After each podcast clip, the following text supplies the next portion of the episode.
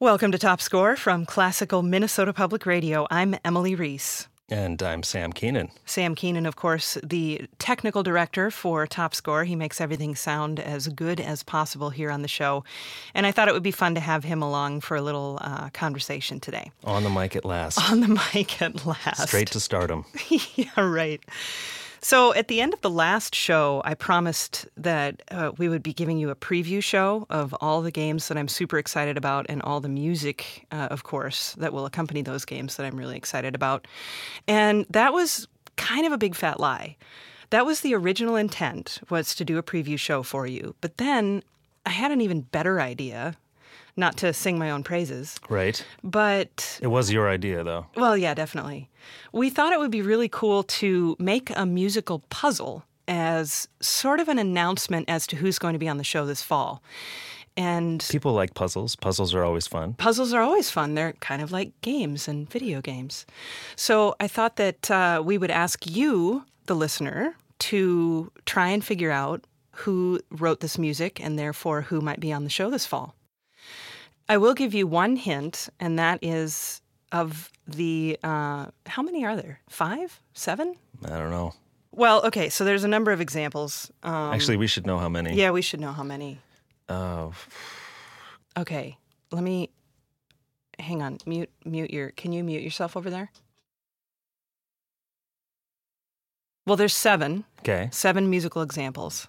One of which, here's your other hint, Two hints. is not a video game.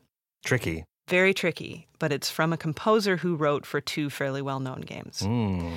Some of these games are Xbox only, some of these games are PlayStation only.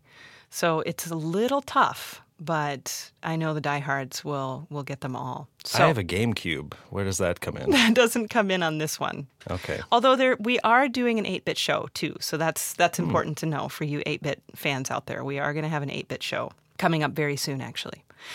And oh, here's the best part though. This is called burying the lead. The best part is that we will pick a winner at random and send you a $60 gift card that you can purchase a game with this fall. Ooh. So that's how that's going to go. And to enter your guesses, go to classicalmpr.org slash top score.